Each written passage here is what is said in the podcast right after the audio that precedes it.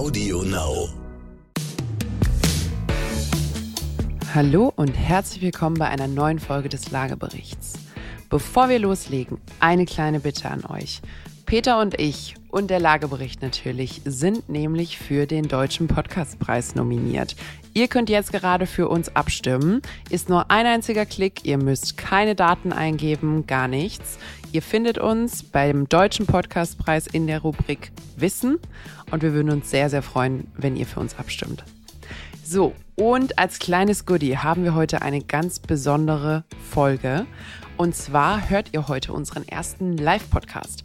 Peter und ich waren nämlich zu Gast bei der At-Home Immobilienmesse von Immobilien Scout 24 und wurden dort live übertragen, während wir unseren Podcast gehalten haben. Falls ihr reingucken wollt, die Aufnahmen stehen übrigens noch ungefähr drei Wochen on demand zur Verfügung. Dazu einfach die At-Home Immobilienmesse suchen. Wir sind auf Bühne 1 am Samstag der letzte Speaker-Slot, nämlich mit dem Thema Kippt der Immobilienmarkt. Aber ihr könnt natürlich auch gleich dranbleiben und uns nur hören und nicht sehen. Ich wünsche euch viel Spaß.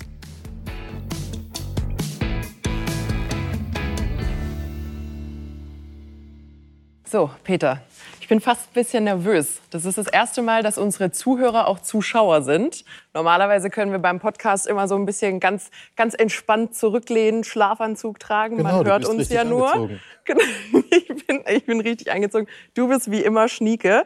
Aber wir dürfen gar nicht so viel schnacken vorab. Wir haben ein straffes Programm. Wir haben uns heute was vorgenommen. Genau, aber grundsätzlich ist es alles fertig im Vergleich zum Neubau. Könnte ich hier direkt mit meiner Schrankwand anziehen. Genau, wunderbar. Ich finde, du passt ja auch super rein. Vielen Dank. So, genau, für alle unsere Zuschauer, Zuhörer. Wir haben uns heute vorgenommen, wirklich einmal einen Rundumschlag zu machen. Was passiert denn gerade auf der Immobilienbranche? Was müsst ihr im Auge behalten, wenn ihr wirklich auch den Überblick bewahren wollt? Was muss man als Eigentümer oder Interessent eigentlich jetzt gerade wissen, um quasi alle Frühwarnzeichen zu sehen, um es richtig interpretieren zu können? Das heißt, das ist jetzt hier kein Horoskop, keine Prognose, sondern ihr kriegt von uns Werkzeuge in die Hand und quasi Anweisungen. Achtung, die Entwicklungen tun sich gerade, diese Räder drehen sich gerade, behaltet die mal im Auge. Genau, also wer behauptet, er hat die Wahrheit gefunden, da wäre ich auch schon kritisch. Aber ich glaube, wir können schon ein paar Dinge an die Hand geben, die helfen, für die nächsten Monate Märkte zu beobachten und für sich regional auch wirklich ein vernünftiges Ergebnis und ein Handlungssystem zu finden. Sehr gut. Wir haben ja ein Ritual, Peter. Immer zu Beginn. Du bist ja nicht mehr der Jüngste, deswegen muss ich immer gucken, dass du bei mir bist. Bist fit, Peter. Klar, wie immer. Sehr schön. Dann können wir loslegen. So, du und ich, wir sind ja auch ein bisschen Wanderprediger. Selten gemeinsam, meistens einzeln unterwegs und halten so die unterschiedlichsten Vorträge. Es gab aber tatsächlich einen Vortrag, den wir gemeinsam gehalten haben, wo es um ein ähnliches Thema ging. Nämlich, was passiert denn gerade? Was sind so die Entwicklungen des Immobilienmarkts? Und was ich beim Immobilienmarkt einfach erstaunlich finde, fand und finde, ist, wir hatten eine Finanzkrise 2007, 2008. Wir haben eine Pandemie gehabt und wir haben jetzt quasi Krieg auf dem, auf dem Kontinent. Den letzten Punkt klammern wir mal noch kurz aus, auf den kommen wir zurück. Aber wenn man sich die letzten, ja, inzwischen 15 Jahre anguckt, gab es da wirklich Krisen in allen anderen Märkten und der Immobilienmarkt stand felsenfest. Und nicht nur, dass er felsenfest stand, sondern wurde auch noch beflügelt von diesen Krisen. Wir haben also Preisexplosionen gehabt, wie wir sie so, glaube ich, noch nicht gesehen haben.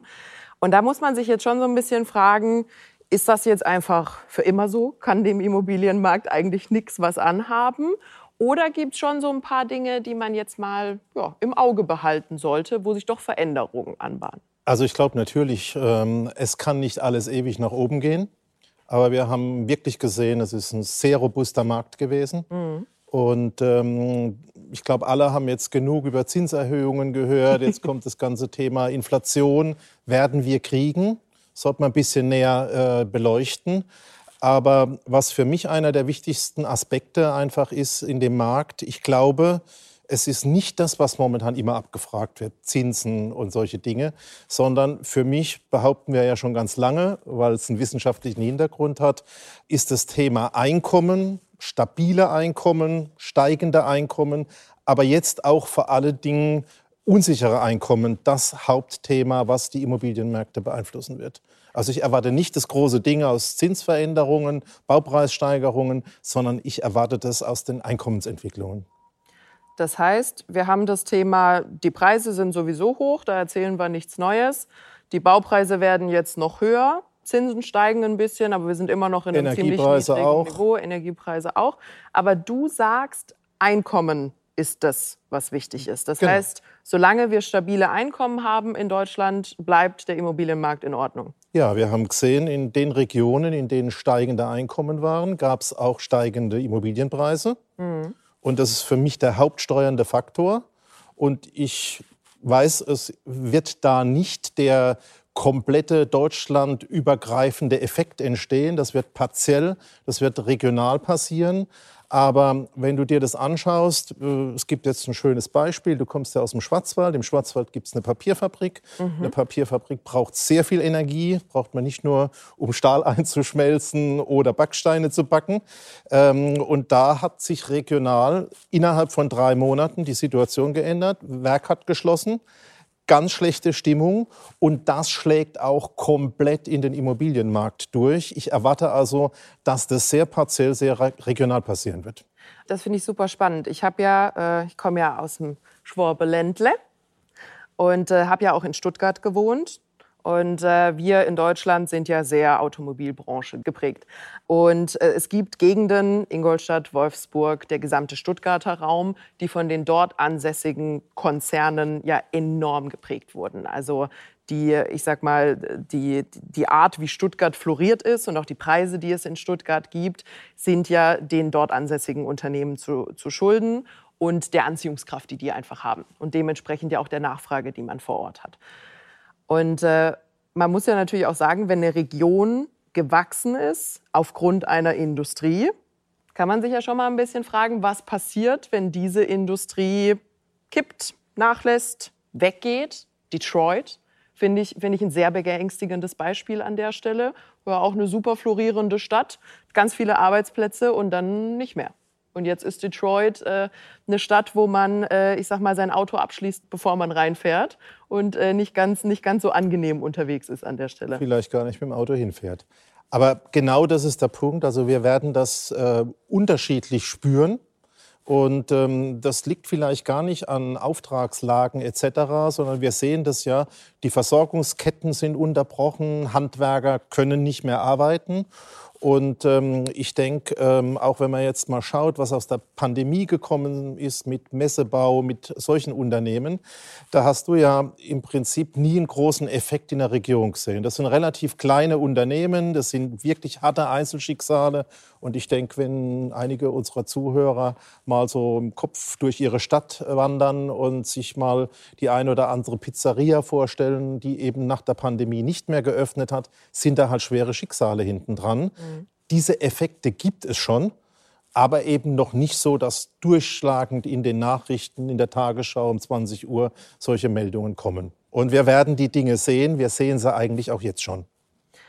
Das heißt, wenn ich jetzt Interessent wäre äh, und vielleicht eine Kapitalanlage äh, kaufen will, da ist man ja ein bisschen ortsunabhängiger, als wenn man vielleicht zum Eigennutz kauft. Da weiß man in der Regel, wo man hin will sollte ich auch definitiv ein ganz, ganz großes Auge auf die Zukunftsfähigkeit der Arbeitsplätze dort haben. Absolut. Einer der aus meiner Sicht in der Vergangenheit bewiesenen Schlüsselfaktoren für die Entwicklung von Immobilienmärkten. Und in Ergänzung dazu vielleicht auch die Nicht-Zukunftsfähigkeit der existierenden Arbeitsplätze dort. Denn wenn der Hauptarbeitgeber ein äh, Motorenwerk vielleicht bei mir um die Ecke ist, dann wird es das vielleicht so nicht für immer geben. Ja, und wir werden viele Angestellte haben, die noch entspannt sind, weil der direkte Blick in die Märkte und die direkte Abhängigkeit nicht da ist. Aber ich denke, das ist wirklich einer der entscheidenden Faktoren und überhaupt unterschätzt, wenn man sich das jetzt mal alles anhört, was wir über Zinsen und Inflation ähm, hören. Und ähm, da werden ja eigentlich, äh, wird da schon in den letzten zwei, drei Jahren die Apokalypse gepredigt. Mhm. Ähm, aber es ist ja nie passiert. Und es ist genau aus dem Grund nicht passiert. Und ich erwarte auch nicht, wenn wir jetzt ein paar Prozentpunkte in den Zinsen sehen oder wenn wir in den Baupreisen was sehen, dass das der entscheidende Einflussfaktor ist.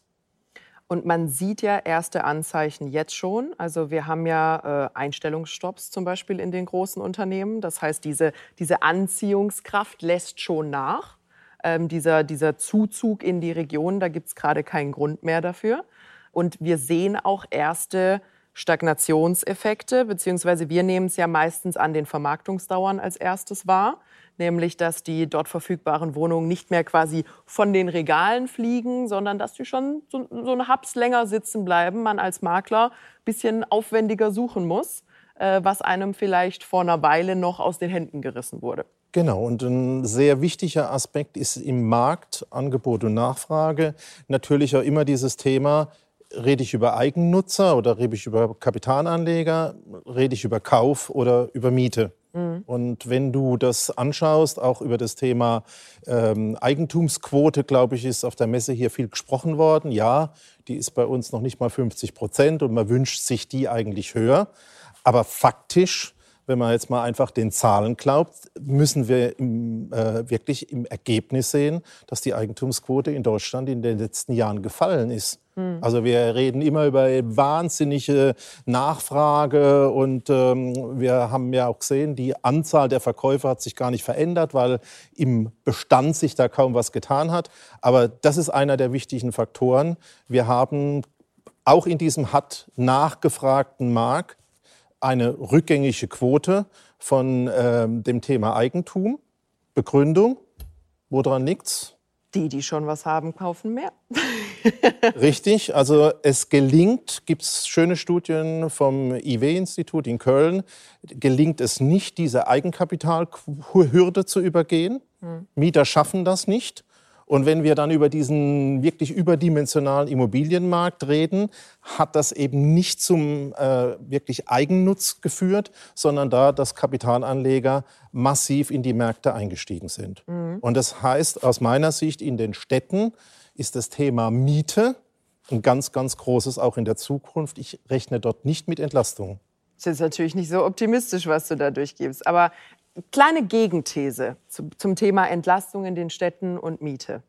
Wir haben ja ein paar Themen jetzt gehabt über die Corona-Pandemie, die so, wenn ich dich vielleicht 2018 oder 2019 gefragt hätte, hättest du die vielleicht in zehn Jahren gesehen oder vielleicht auch 15 oder 20 Jahren. Und ich glaube, bei vielen anderen auch. Also jeder, der vielleicht Büros geplant hat 2018 und da eine Veränderung vorgenommen ja. hat, fasst sich jetzt an den Kopf ähm, nämlich das ganze Thema äh, flexibler werden von, von Arbeitsplätzen, Ortsunabhängigkeit von Arbeitsplätzen, Homeoffice.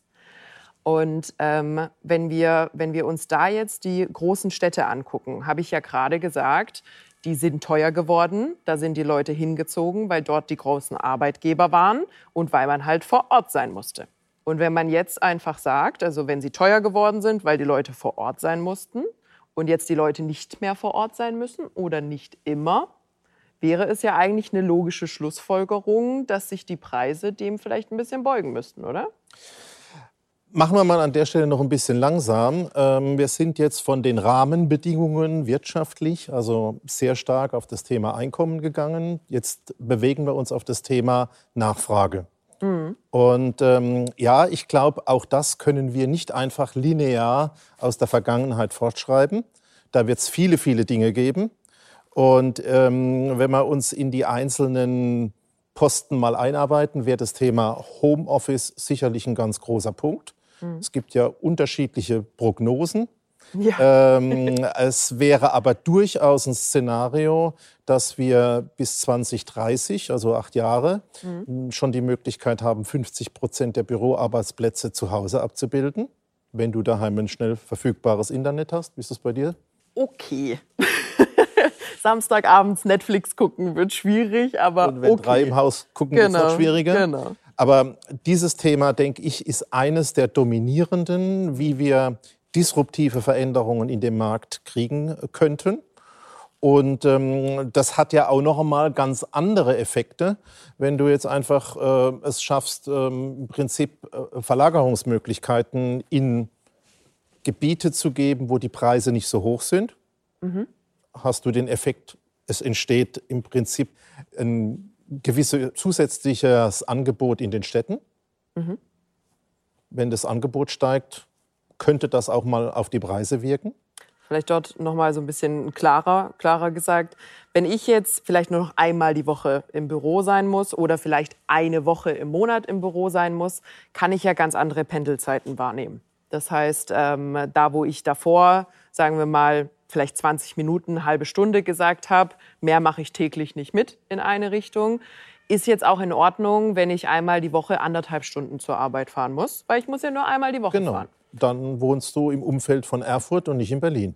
Genau. Finde ich übrigens ganz spannend. Da hat auch Immobilien Scout äh, gerade im Wohnbarometer äh, genau diese Entwicklung nämlich gezeigt. Nämlich auf der einen Seite die Metropole und auf der anderen quasi die Mittelzentren, die drumherum wären und auch wie die Preisunterschiede und sowas sind. Kann man mal reingucken. Und wie sich Altersstrukturen in der Bevölkerung äh, abbilden, Genau. entwickeln, weil es einfach nicht nur ein Thema von Preis ist, sondern da ist wirklich ein sehr komplexer Prozess hinten dran.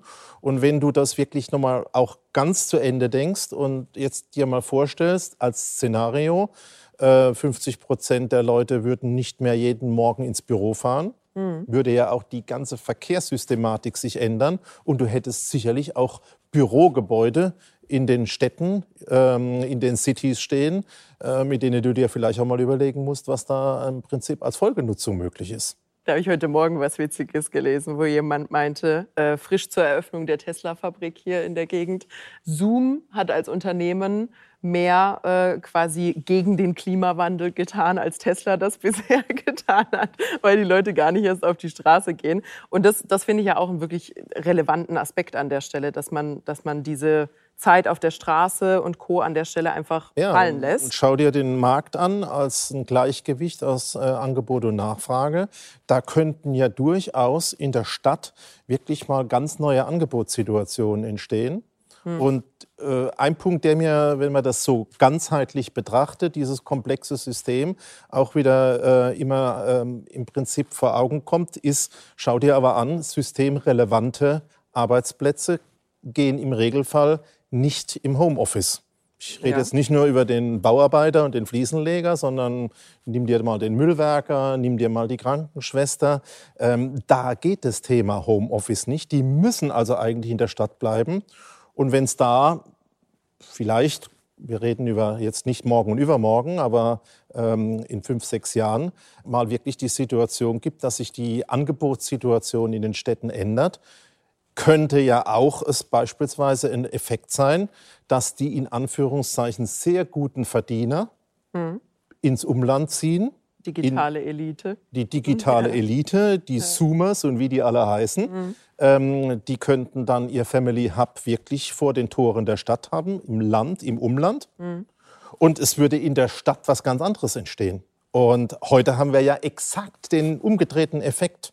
Du Ja. kannst ja fast sagen, je weniger Geld du hast, du verdienst, ich bin wieder bei der Einkommenssituation, desto weiter musst du raus. Also das, um es einfach nochmal zusammenzufassen, also du hättest zwei Effekte, also sowohl auf der Nachfrageseite einen Effekt als auch auf der Angebotsseite einen Effekt. Und das, das finde ich einfach sehr, sehr spannend, weil du hast ja jetzt gerade das genaue Gegenteil, nämlich zwei, ich sag mal, knappheitsverschärfende Faktoren.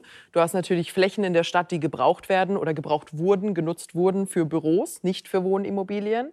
Und gleichzeitig natürlich einen enormen Influx von Leuten, nehmen wir Berlin als Beispiel, die hierher gekommen sind, um hier zu arbeiten.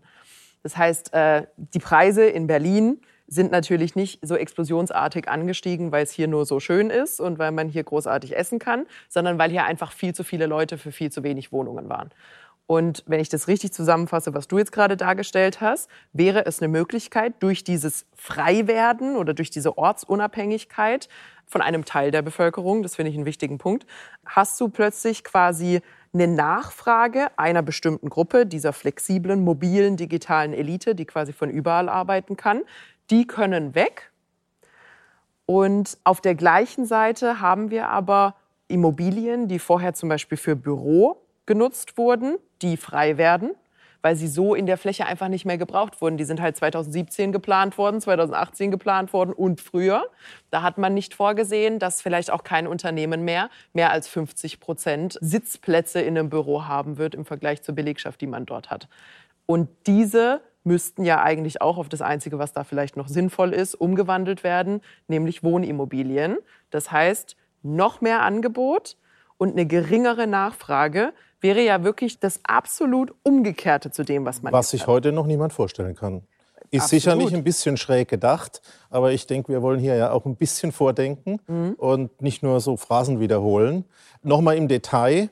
Ich glaube, dass die jungen Urban Professionals, die Zoomers, mhm. die aus dem Ausland hier beispielsweise in Berlin ankommen, um in einem Start-up-Unternehmen ihr Glück zu machen, auch hier bleiben werden. Mhm.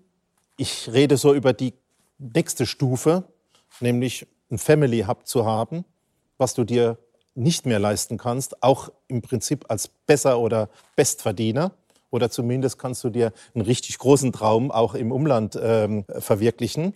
Und deswegen glaube ich auch, dass dieses Thema Quartiersentwicklung in der Stadt mit kleineren Wohnungen, mit dem Thema Miete und mit Kapitalanlageinvestoren wirklich dominierend in der Stadt sind. Ich sehe da also ganz klar einen Mietmarkt, also im Unterschied zu vielen, die sagen, wir müssen die Eigentumsquote hochbringen und wir werden in der Stadt noch viel Kauf schaffen. Ja, werden wir machen für die Institutionellen. Aber ich denke, das private Invest der Käufer wird ins Umland gehen. Da gibt es ja auch noch einen verschärfenden Faktor, wenn man sich die, die Zoomers so anguckt. Ähm, sagen wir mal, man ist vielleicht ein junges Paar, beide berufstätig, beide können flexibel arbeiten dann hat man es ja in der Stadt auch gar nicht mehr so bequem, weil wenn man vielleicht gemeinsam eine Zweizimmerwohnung hatte, sogar eine Dreizimmerwohnung, da ist nur ein Büro drin der andere oder die andere ist am Esstisch oder irgendwo auf dem Sofa oder sonst irgendwas. Das heißt, wenn man wirklich dieses Thema Flexwork oder Zuhausearbeiten etablieren will als etwas, was nachhaltig funktioniert äh, und wo man nicht äh, Krankengymnastik benötigt durch Fehlhaltung an, an einem nicht ergonomischen ja. Arbeitsplatz, Haltung. genau, braucht man ja eigentlich, hat man ja ganz andere Anforderungen auch an die Räumlichkeiten, die man hat. Das heißt, man braucht plötzlich ein zusätzliches Zimmer und dann lebensphasebedingt plus Kinderzimmer vielleicht oder plus zwei Kinderzimmer. Das würde ja die Stadt selbst für die Gutverdiener eigentlich auch gar nicht mehr hergeben. Das heißt, es ist nicht nur die Flexibilität, sondern eigentlich auch der Typ und das Pricing, was einen dann so ein bisschen zusätzlich aus der Stadt eigentlich rausjagt. Genau. Und jetzt schließt sich für mich auch so ein bisschen der Kreis zu dem, was du in Detroit gesagt hast. Mhm. in Detroit hat man Ende der 90er Jahre ja komplett unterschätzt, dass Kleinwagen kommen, was die Koreaner und die Japaner so alles anrichten. Man hat seine dicken Ami-Schlitten gehabt und hat riesige Fabrikationsanlagen gehabt. Detroit ist übrigens ja, du weißt ja, ich bin großer Fan von Henry Ford, mhm. der Stadt, äh, Standort von Tin Lizzy. Und die haben einfach diese Entwicklung komplett verpennt hm. Und dann ist das passiert. Die haben ja mit Milliarden gecrasht. Die Stadt hat ihren Bankrott erklärt. Und wenn du dir das mal anschaust, ich will jetzt da nicht den schwarzen Peter äh, an die Wand malen, schönes Wortspiel, ähm, müssen Städte eben aufpassen, dass sie diesen Wandel auch hinkriegen. Und das sind nicht nur die Städte, sondern das sind die Anbieter von Wohnungen, das sind die Investoren, an der Stelle auch die Kapitalanleger. Da aber auch äh, Appell an die kleinen Städte im Umland lasst euch Glasfaser legen. Genau, was würdest du als Bürgermeister tun? Ich würde Glasfaser legen. Ich würde dafür sorgen, dass es eine gute ÖPNV-Anbindung gibt. Und dann, wenn man noch einen on top setzen will, vielleicht ein Förderprogramm für erneuerbare Energien und den Hebesatz für die Gewerbesteuer senken. dann kommen vielleicht auch ein paar Unternehmen. Vielleicht. Aber ich bin auch kein Bürgermeister, vielleicht hat das Gründe. Nee, aber das Thema wirklich ausweichen ist ja anhand der Infrastruktur und die ist nicht nur Auto, Autobahn, Züge, sondern inzwischen ja auch eine ganz klare digitale Infrastruktur. Da kann es noch so schön sein im Umland, wenn ich mich nicht einloggen kann in mein Zoom-Meeting, kann ich dort nicht arbeiten. Das ist also definitiv ein enorm wichtiger Standortfaktor der Zukunft. Gut, ich mache jetzt mal, wenn wir heute schon so disruptive Ideen hier in den Raum werfen, ja. äh, bereitest du dich mal vor. Zum Schluss frage ich dich mal, ob du hier in Berlin noch eine Wohnung kaufen würdest. Uff. Denkst schon mal drüber nach. Mhm. Ein anderer ganz wichtiger Aspekt, den ich vermisse, ist, wenn wir jetzt heute alle auf den Messen reden und sagen, die Handwerker sind knapp, die haben keinen Nachwuchs, mhm. die Materialien sind knapp, es wird alles wahnsinnig teuer, wir können die Zeiten nicht mehr vorhersehen, dann ist das für einen Privatinvestor natürlich wahnsinnig schwierig, beispielsweise Neubau auch zu realisieren. ja. Und ich glaube, dass wir deswegen neben all den guten Gründen, die für Neubau sprechen, ähm, mit Sicherheit auch da eine gewisse Dämpfung sehen werden, weil du weißt ja nicht, was in der Wundertüte drin ist, wenn mhm. du so ein Projekt startest. Wir haben es ja auch in verschiedenen Beiträgen vorab gehört. Fördermittel, alles ungeklärt. Ja. Ich glaube, dass deswegen in der Stadt ein ganz großes Thema Miete ist. Und ich glaube, dass insgesamt deswegen Bestand beim Kaufen privat im Umland auch noch ein großes Thema ist. Und wenn man sich das alles vor Augen führt, werden, denke ich, viele gar keine andere Wahl mehr haben, wie dieses ganze Thema, ich bringe mein Zuhause in Ordnung, äh, beispielsweise mit Do-it-yourself zu machen. Mhm. Hast du schon eine eigene Bohrmaschine? Erstens, habe ich. Du, du, kennst mich, ich bin ein großer, ich bin ein großer DIYer. Ich muss dich einmal kurz erwarnen, du hast viel gewunken, mach mal kurz alles gut, nur perfekt. Sehr schön, dass du dich nicht aus Versehen ausstöpselst, sonst muss ich hier alleine reden. Und ja, wo, ja. wo, soll das hinführen an der Stelle? Nee, also ich bin großer DIYer. Ich glaube, äh, gerade bleibt einem auch gar nicht so viel übrig. Also jetzt macht es schon wieder ein bisschen minder Spaß, wenn man in den Baumarkt kommt und es gibt alles, was man kaufen will, nicht. Weil das DIY startet meistens mit, man kaufe eine Holzplatte in Format. Äh, wenn die gerade auch leer sind, kommt man da gar nicht so weit. Aber also ich habe es jetzt wirklich von Freunden gesehen, äh, was das Thema Handwerker beschaffen und so angeht. Das ist auch überhaupt nicht gegen Handwerker. Die haben halt einfach rappelvolle Bücher. Äh, genau. Und wenn man da einfach drei Monate vorblättern muss, bis da eine Lücke drin ist, dann ist das halt so. Und zumindest ist es die Hälfte Lohnkosten, mhm. die du dir da an der Stelle äh, ein bisschen günstiger machst. Ja, ja. Was ich an der Stelle, an der jetzigen Situation einfach auch so prekär finde, man kann ja reden über volle Auftragsbücher und sagen, ja, dann musst halt warten, der Handwerker arbeitet seine Aufträge ab und irgendwann kommt man bei dir an. Aber jetzt gerade durch diese Lieferkettenengpässe hat man ja, sagen wir mal, es gibt eine dreimonatige Wartezeit, beginnend äh, zum 1.4. Die kommen ja gar nicht zum Abarbeiten dieses Drei-Monats-Blocks, der schon voll ist, weil kein Material da ist. Das heißt, dieser Block wandert und wandert und wandert und wandert und vielleicht komme ich dann irgendwann gefühlt im Oktober dran, wenn die ganzen Aufträge erledigt werden konnten. Und das ist natürlich schon eigentlich eine ziemlich absurde Situation, auch für die Handwerksbetriebe und unternehmerisch eine sehr schwierige, weil Personal bezahlt man, egal ob man äh, seine Aufträge bekommen hat. Äh, von ich habe mehr zu tun, als ich erledigen könnte und gleichzeitig tue ich nichts weil kein Material bei mir ankommt oder wenig Material bei mir ankommt. Und das äh, finde ich schon sehr prekär, muss man auf jeden Fall im Auge behalten. Genau, also die Patentante von meinen Söhnen mhm. ist in ihr neues Haus eingezogen, ohne Fenster und ohne Haustür. Die ah. gab es einfach nicht. Mhm. Hat schon ein bisschen nach Abenteuer geschmeckt. Und ich glaube, ja. ähm, wenn du jetzt einfach siehst, es wird alles schwierig, du musst Termine einhalten, du kannst nicht den Doppelbelastungsfall äh, haben, dass du Miete bezahlt plus die neue Immobilie und es wird alles nicht fertig und du hast gekündigt, dann kannst du auch gleich einziehen, ein paar Provisorien schlucken mhm. ähm, und sagen, okay, das ist halt so. Ich glaube, dass das viele Möglichkeiten eröffnet und dass das viel zu wenig betrachtet wird. Und wenn man sich einmal mal fragt, was passiert denn, was würden wir tun in der Situation, welche Möglichkeiten gibt es denn für uns, kommt man vielleicht auf ein paar andere Dinge, äh, wie die, die man so momentan an allen Ecken und Enden hört. Hast du denn eine Empfehlung für unsere vielleicht äh, zukünftigen Häuslebauer oder so? Wenn nicht, wir haben es beim Vorredner gehört, das fand ich eigentlich ganz gut. Auch wenn es jetzt gerade alles ein bisschen blöd ist, machen. es, ist, es ist vielleicht ein bisschen blöd im Vergleich zu gestern, aber es ist gut im Vergleich zu morgen. ja, also ich glaube, wir sind in einer digitalen Gesellschaft. Mhm. Ähm, eins ist als Effekt, äh, glaube ich, spürbar. Wir haben über die Industrialisierung, die jetzt zu Ende geht, massiv dieses Thema Trennen von Arbeiten und Wohnen gehabt. Mhm. Jetzt über die Digitalisierung wird zunehmend Arbeiten und Wohnen wieder zusammengebracht. Das ist so wie früher beim Bauer der hat halt hinterm Haus auch seinen Stall und seine Scheune gehabt und seine Felder und seinen Garten. Mhm. Und ich glaube, vor dem Hintergrund, ja, das kannst du nicht alles links unten nach rechts oben verlängern oder sagen, ja, wir kriegen dann wieder Stagnation und vielleicht so äh, Verhältnisse wie mal irgendwann in einem Markt die werden nicht mehr wiederkommen. Wir müssen das wirklich neu denken. Digitalisierung ist ein neuer Ansatz. Alles, was in der Industrialisierung gegolten hat, ist an der Stelle Makulatur. Mhm. Vielleicht an der Stelle ein ganz, ganz schneller Schlenker, um auch in der aktuellen Politik zu bleiben. Wir haben ja gerade geklärt, Neubau wird ein bisschen schwierig, weil die Lieferketten gerade einfach schwierig sind, zusätzlich zu dem Handwerkermangel. Äh, wir haben ja sehr ambitionierte Leute hier in Berlin sitzen, die gesagt haben, Hunderte, Tausende von Wohneinheiten werden gebaut, unter anderem befeuert durch zum Beispiel schnellere Genehmigungsprozesse die bringen einem nicht so viel jetzt gerade. Also bin ich auch mal gespannt, was da die Bilanz sein wird. Ich kann dir nur sagen, es gibt viele Behörden, die in den letzten zwei Jahren enorm viel Aufstau gemacht haben, weil Leute im Homeoffice waren, weil das Thema Digital und Internet nicht funktioniert hat, weil die theoretisch gedachten Genehmigungsprozesse praktisch nicht funktioniert haben.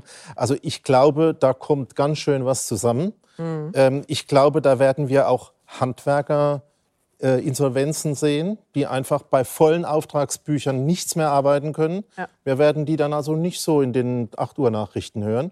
Ja. Die werden wieder lokal eine Rolle spielen. Und ähm, ich weiß nicht, wie es dir geht. Wir sind gestern hier in Berlin angekommen, über den Hauptbahnhof. Ja. Da gab es natürlich das Thema Ukraine-Flüchtlinge. Berührt ein, also mich zumindest sehr, wenn ich Mädels sehe, so wie du, die mit zwei kleinen Kindern an der Hand da stehen, vielleicht einen Vortag noch zu Hause im Krieg waren. Mitten aus dem Leben gerissen die wurden. Die wirklich mitten aus dem Leben äh, sind. Und wir schätzen momentan 200.000 Leute. Mhm. Die werden ja auch per Miete in dem Bestand eine Rolle spielen. Mhm. Also ich glaube, da ist nicht mit irgendwelchen Verbesserungen in den nächsten ein, zwei Jahren zu sehen. Mhm. Also ich glaube, bis 24 Mal wird es so in etwa bleiben. Und das Thema heißt wirklich, du bist wieder im Bestand, du bist wieder in der Miete. Also rechne nicht damit, dass es da besser wird. Es wird teurer werden, wir werden diese Effekte kriegen, vielleicht weniger Geschäft bei teuren Preisen, mhm. Stagflation. Ähm, aber ich bin sicher, wir werden auch dort unsere Lösungen finden. Mhm. Nicht die Apokalypse wird da kommen, sondern ein Beispiel ist zum Thema, du gehst weiter raus, du versuchst das Thema Internet zu lösen, du machst ein bisschen Do-it-yourself. Und wenn wir uns mal die Entwicklung der Arbeitskräfte und die Entwicklung der Bevölkerung anschauen, haben wir aktuell 300.000 Leute in diesem Jahr, die mehr aus dem Arbeitsprozess ausscheiden, wie neu eintreten. Also es ist ein Defizit von 300.000. Bist du da auch mit reingezählt? Natürlich. ähm, ich habe es ja hinter mir. Und ich hoffe, dass du noch lange gesund bleibst, damit du für mich arbeiten kannst. Ja. Und ähm, nur um das mal auch zu betrachten, wir werden in 2030, also in acht Jahren, werden wir fünf Millionen Leute haben, die mehr ausscheiden wie reingehen, bei einer Größenordnung von 45 Millionen Erwerbstätigen. Mhm. Das heißt also, da 10 Prozent Veränderungen, die wird man auch spüren. Mhm. Und wir werden da was tun müssen und es ist nicht linear. Also ähm, man kann aus der Vergangenheit, glaube ich, an der Stelle nichts ablesen. Also für dich heißt es, schmeiß deine alten Zahlen weg und überleg dir mal, wie es in Zukunft passiert. Und dann fangen wir dann auch gleich mal an mit dem Thema Wohnung kaufen in Berlin. Ob ich eine Wohnung kaufen würde in Berlin? Jetzt. Heute. Jetzt heute. Wenn wir hier rausgehen. Also wenn du mich ein bisschen besser bezahlen würdest. Ach, Nina, das ist ja immer wieder die gleiche Nummer. Äh, du bist jetzt Geschäftsführerin, du machst dein Gehalt selber. Ah, da gibt es so einen Gesellschafter, der da Vetorecht hat. Ich weiß jetzt nicht, wie viele Nullen der dulden würde. Nee, aber bleiben wir mal dabei. Wir haben ja ein paar wichtige Differenzierungen gehabt schon bei den Themen davor. Es gibt ja quasi Kaufen als Eigennutzer, Kaufen als Kapitalanlage, also als Investor. Und ähm, grundsätzlich, ich finde Berlin schön, äh, aber ich wohne nicht in Berlin. Ähm, wenn ich mir angucke, äh, also es wird keine Liebhaberimmobilie. Ich würde nicht um jeden Preis hier wohnen wollen. Das heißt, wenn wir uns das Thema Eigennutz angucken, ich bin ja BWL-Mäuschen, müsste das für mich schon irgendeinen wirtschaftlichen Nutzen haben. Das heißt, äh, wir beschließen jetzt, äh, Büro in Berlin vergrößert sich und äh, ich ziehe nach Berlin, müsste es für mich schon Sinn machen, dass ich zum Beispiel kaufen würde, um Miete zu sparen. Und dann sollte das auch in einem Verhältnis sein, was sinnvoll ist. Jetzt haben wir aber in den letzten Jahren eine absolute Explosion der Kaufpreise gehabt. Die Mieten sind nicht in gleichem Maß gestiegen, auch wenn sie äh, in Einzelfällen sehr, sehr hoch sind hier in Berlin. Das heißt, die Rechnung geht nicht so ganz auf für mich. Schere öffnet so, sich. Genau. Das heißt, das Thema Eigennutz, Kaufen zum Eigennutz wäre schon mal abgehakt für mich. So, Beim Thema Kapitalanlage habe ich ja das gleiche Problem, nämlich meine Rendite ermittelt sich aus dem Verhältnis von Kaufpreis und äh, Mietpreisen. Und da müsste ich, da ich ja jetzt sehr teuer einkaufen muss, müsste ich schon eine ziemlich stolze Miete auffahren, beziehungsweise von meinen Mietern verlangen, um da Spaß dran zu haben und eine ordentliche Rendite zu bekommen. Und da sehe ich mich jetzt nicht. Also ich äh, sehe mich an der Stelle nicht als Miethai, wo mir das wirklich Spaß machen würde. Und wir hatten ja, das haben wir jetzt noch nicht im absoluten Detail besprochen, aber es gibt ja immer mal wieder Parallelen zwischen dem Finanzmarkt und dem Immobilienmarkt.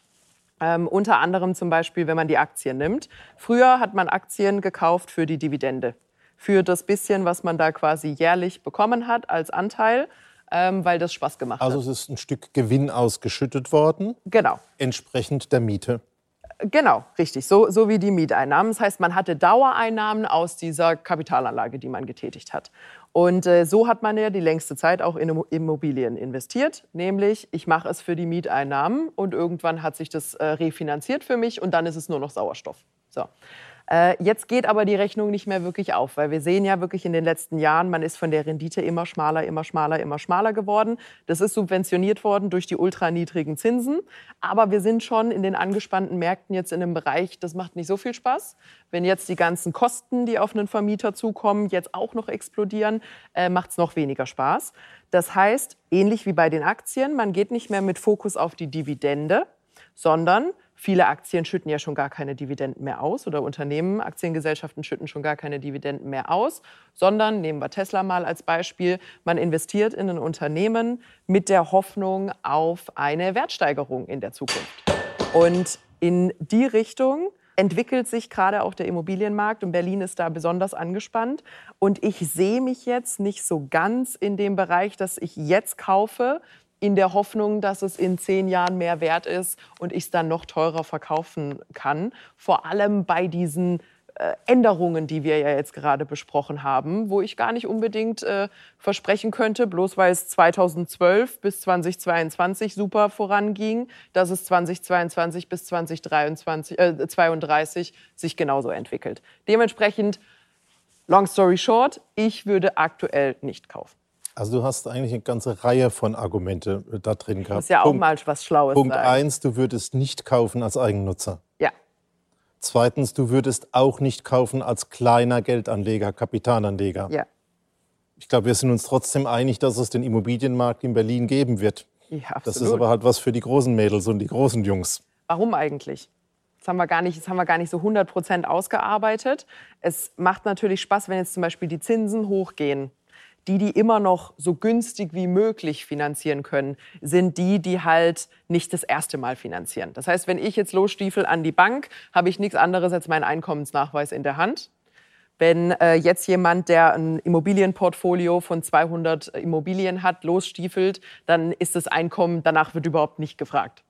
So, das heißt, man hat immer noch den besten Zugang zu Finanzierungen oder man braucht die Finanzierung überhaupt nicht, weil man ziemlich cashstark ist. Ganz genau. Also ich glaube, da ist einer der entscheidenden Punkte.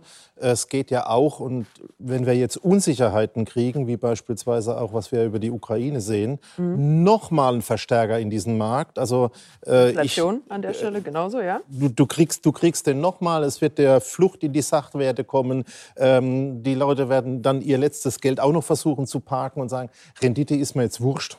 Mhm ich setze auf, auf, Konto. Ich setze auf Sicherheit mhm. und deswegen ist es ein Spiel für die großen Mädels und die großen Jungs. Und ich dachte immer, ich wäre ein großes Mädel. Nina, jetzt heißt es sparen, sparen, sparen. Mhm. Kennst du ja. Die Schwaben machen das ja. Das, das schaffe, stimmt. schaffe, Häuslebauer. Schaffe, schaffe, Häuslebauer. Können wir nachher den Moderator noch mal fragen. Ja, das mit dem Häuslebauer ist schwierig, aber schaffen, schaffen tun wir zurzeit, glaube ich, relativ viel. So, wir haben jetzt schon einiges gequatscht. Wir müssen so ein bisschen zum Zusammenfassen kommen, so ein bisschen zu unseren Takeaways kommen. Möchtest du noch was Schnelles einwerfen, bevor ich anfange zusammenzufassen? Ich versuche mal zusammenzufassen und Bitte? du sagst, ähm, was da rauskommt. Also für mich ist das Ergebnis von dem Podcast, wir müssen im Wesentlichen mal unterscheiden zwischen Stadt und Land. Mhm. Wir werden in der Stadt, denke ich, Neubau in Quartieren kriegen von professionellen Anbietern, energetisch optimiert und es wird ein dominierender Mietmarkt werden. Mhm. Noch mehr, wie wir das jetzt sehen. Wir werden Urban Gardening kriegen, haben wir heute noch gar nicht drüber gesprochen. Du weißt, das ist ja auch ein Lieblingsthema von ja. mir als Salat. Haben wir letztens erst drüber gesprochen, falls ihr mal genau. wollt beim Lagebericht. Könnt ihr ja? auch nochmal einen Podcast dazu hören. Ähm, und ähm, das Thema also ist ein Spiel für die großen Jungs und die großen Mädels. Ja. Und auf der anderen Seite, und ich glaube, das hilft den Markt zu erklären, hast du den ländlichen Raum, da wird es privates Eigentum geben. Mhm. Ich glaube, da wird es verstärkt Do-it-yourself geben, mit Garten und Family Hub und allem, was wir da gehört haben. Energieeffizienz wird, glaube ich, eine ganz große Rolle spielen. Das Thema IT-Verfügbarkeit wird eine ganz große Rolle spielen. Und über was wir heute noch gar nicht gesprochen haben, ähm, für mich aber auch dazugehört, die komplette Verkehrssystematik, denke ich, wird sich ändern. Ähm, wir werden dort neue Verkehrssysteme haben. Wir werden über selbstfahrende Dinge auch noch mal in der Digitalisierung Entwicklungen sehen, die es in der Industrialisierung nicht gegeben hat. Mhm. Und wenn ich schaue, was die jungen Leute wie du so alles machen, dass die in Instagram und dem ganzen anderen Zeug, ja. Zeug, ja. ihre Wohnung posten, voller Stolz ihr Schlafzimmer zeigen und ihre neue Küche und der Wohnzimmer.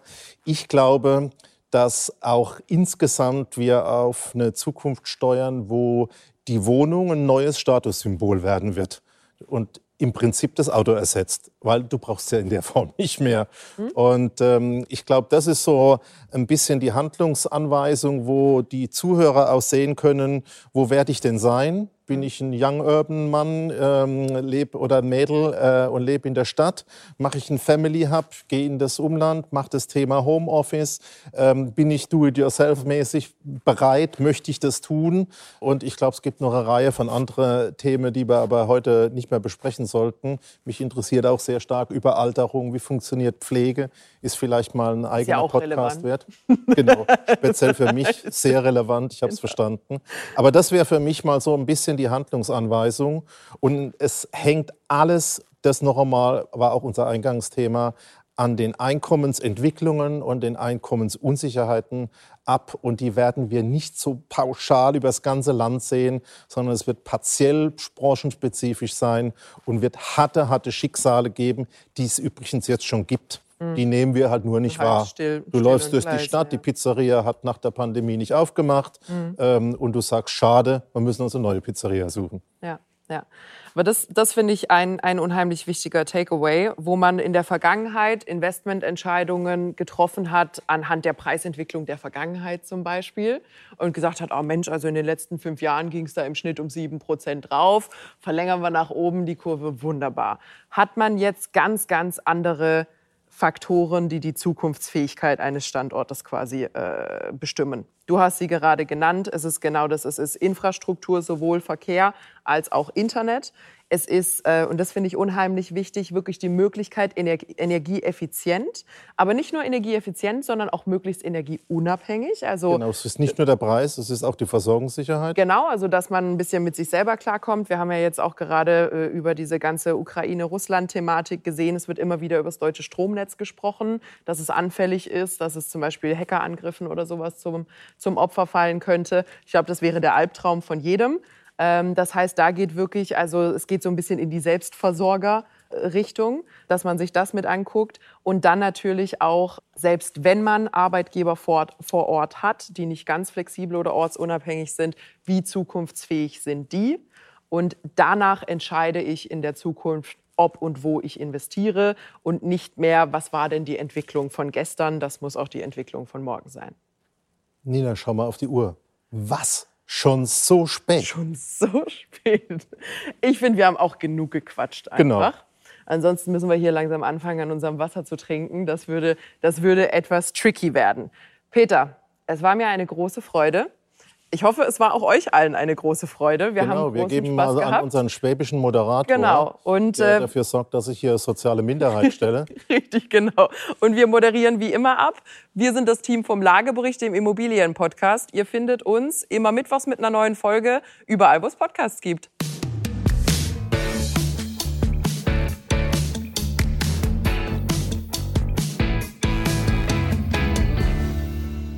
Dieser Podcast ist jetzt vorbei, aber wir hätten noch einen anderen Podcast-Tipp. Worum es genau geht, erzählt euch der Host am besten selbst. Hallo, ich bin Michelle. In unserem Podcast heute wichtig geht es nicht nur um die ganz großen Fragen, sondern auch um die Geschichten dahinter. Es geht um Hintergrundwissen und wirkliche Erkenntnisse. Dazu spreche ich mit handverlesenen JournalistInnen, mit SpitzenpolitikerInnen und auch mal mit meinem Opa. Wir wollen, dass ihr fundiert und informiert in den Tag startet. Hört doch mal rein, heute wichtig, auf Audio Now und überall, wo es Podcasts gibt. Audio Now.